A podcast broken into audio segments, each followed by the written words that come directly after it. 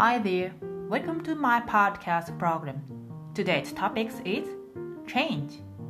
So let's get started. 今日の話題はチェンジ、まあ、変化ですね日本語で言うと変化ですねこの変化なんですけど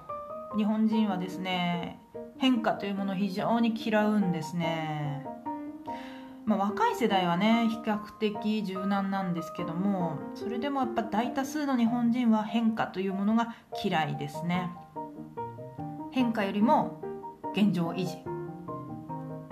で安定が大好きなんです、まあ、これもう国民性なんでねちょっと変えようがないんですけどそのもともとのその国民性にこの少子高齢化という問題がさらに拍車をかけているっていう感じですね。まあ、よく聞くセリフで今までこれをやってきたから今更変えられないっていうのがあるんですよ、まあ、結構いろんなところでねこれ聞きます、まあ、確かに変えるのは面倒なんですよ。面倒くさい。で気力も体力も時間も必要だしもし例えばね何か変えたとしてそれがうまくいかなかったら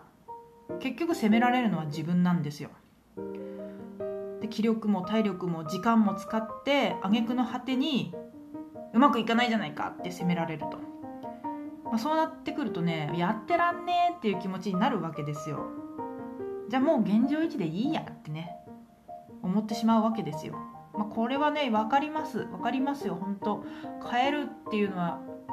ものすごくね気力が必要です。すごい頑張らないといけないことなんでやっぱり面倒くさいんですよね。から分かるんですけどただね今変化のものすごい激しい時代になったじゃないですか。で周囲の国々もどんどん変化しててじゃあ日本もこの波に乗ろうかとなるかと思いきやならないんですよね。なんかますますこう現状維持昔と同じように生きていくっていう方にねなんか走ってる感じがするんですよ。なんでここまでこの変化っていうのを嫌うのかなっていうのをちょっと自分なりに考えてみたんですよ。何が原因なんだろうと思ってね。で思いついたのが、まあ、多分これね日本の自然環境が大元の原因なんじゃないかなというふうに思います。まあこれ個人の意見なんで学術的にどうかと言われると何の根拠もありません。本当私の個人の意見だと思って聞いてください。まあ、日本って国土の7割が山林で生活のしやすい平地っていうのが約3割なんですよ。だから日本列島の見た目よりかはその使える土地が少ないんですね。で狭いんですよだから。で災害大国なんですよ、まあ、台風はね毎年来ますし地震も結構しょっちゅう起こるし津波も来るし豪雨も来るし土砂崩れもあるしたまに噴火してみたりとかね。と川も決壊してみたり豪雪で言えば潰れるとかねかなり危険度マックスな国なんですよ。なんか日本人ひょうひょうとした顔して生きてますけど結構ね危険地帯に住んでると思いますよ。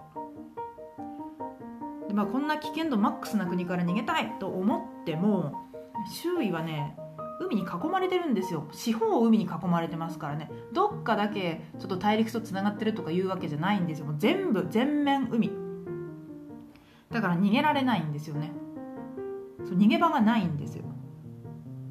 この辺がね多分地続きの国とは認識が違ってるんじゃないかなという気がするんです。あのここがダメだったらあっちへ行けばいいやっていうそういうね発想が湧かないんですよ。もうね逃げられない。ここでなんとかやるしかないんだっていうねなんかそういう切迫感というかね悲壮感が根底にはあると思います。それで変化を好む人っていうのは、まあ、概して行動的なんですよ。ですぐね余計なことをしたがるんですね、まあ、それはもう好奇心がゆえにしょうがないんですけども。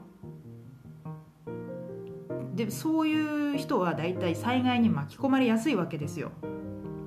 例えば川が氾濫したと。普通だったらあ、まあ、危ないから家にいましょうなんですけどそういう人は見たい。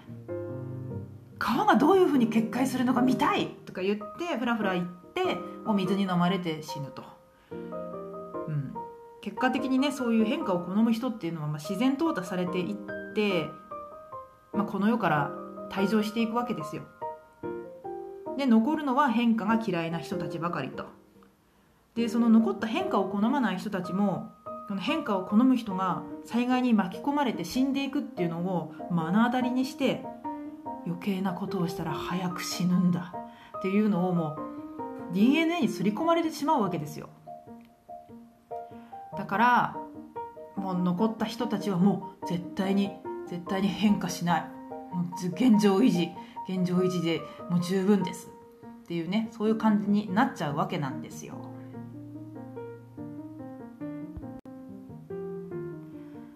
まあそういうね危険度マックスの厳しい環境で生きるとなるとですね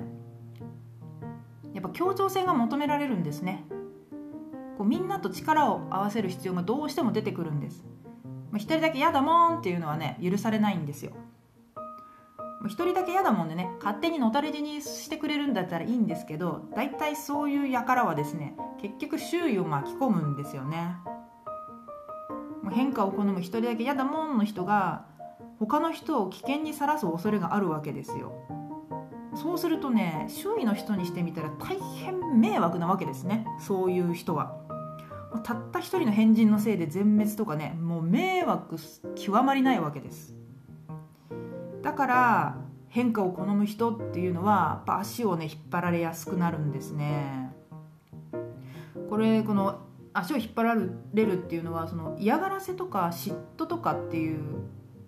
まあ、そももちろんねそういう理由もあるんだと思うんですけれどもそういう気持ちよりもどちらかといえば恐怖心なんだと思うんですもうお前のせいで死にたくないんだよ余計なことすんなっていうそういう恐怖心からこう足を引っ張るんじゃないかなという気がしますね。まあ結局それのおかげで我が国はですね同調圧力が非常に強い国になってしまいました。だから変化を好む人はねかなり窮屈だと思います。我が国で生活していくのは。だから現代は、まあ、移動の自由もかなりあるのでそういう変化を好む人たちっていうのはね国外脱出してるんじゃないかなっていう気がするんですよ。で結局日本に残るのは変化を好まない現状維持派の人たちと。でそういう人たちがいろんな制度を作っていくわけですね。法律を作るとか、まあ、会社を起こすとかうん、まあ、いろんな決め事ですね。規則とかを作っていくと、まあ、そうすると硬直化すると。で硬直化してまたまたそういう人たちが制度を作り上げる。で硬直化すると。で以下無限ループ点点点っていう感じになってますね。まあ、この自然環境によって作られた国民性なのでそんなね簡単にはね変わらないと思うんですよね。おいそれとは変わらないと思います。まあ、日本列島がねなんか劇的に変わればそれに伴って国民性っていうのも変わるかもしれないんですけども、まあ、それはかなりね確率論的に言うとほぼゼロに等しいかな。まずないと思います。でね日本の国内外の状況がどんどん変化してるわけですよ。でもね大半の日本人はついていけてないわけですね。でこれはなんかねまずいなというふうに思います。現状維持って一見良さそうに思うんですけど結局現状を維持してたらいずれ周りが変わるわけだからどんどん振り落とされていくわけですね。だから本当は変化に対応するっていうのが最も安定的な生き方になるんですけどやっぱ日本人的にはねそれがダメなそれができないんですね。うん。まあ本当お国柄なんですけどね。まあ、ダーウィンの言葉で最も強いものが生き延びるのではなく最も賢いものが生き延びるのでもないと。唯一生き残ることができるのは変化できるものである。というそういう言葉があるんですね。確かにそうだなと思います、うん、ただこれに従うとね日本の将来かなり暗いんですよね。変化したくない人多すぎて。本当ね自分の祖国ながら大丈夫かとかなり心配しているところです。というわけで今日はここまで。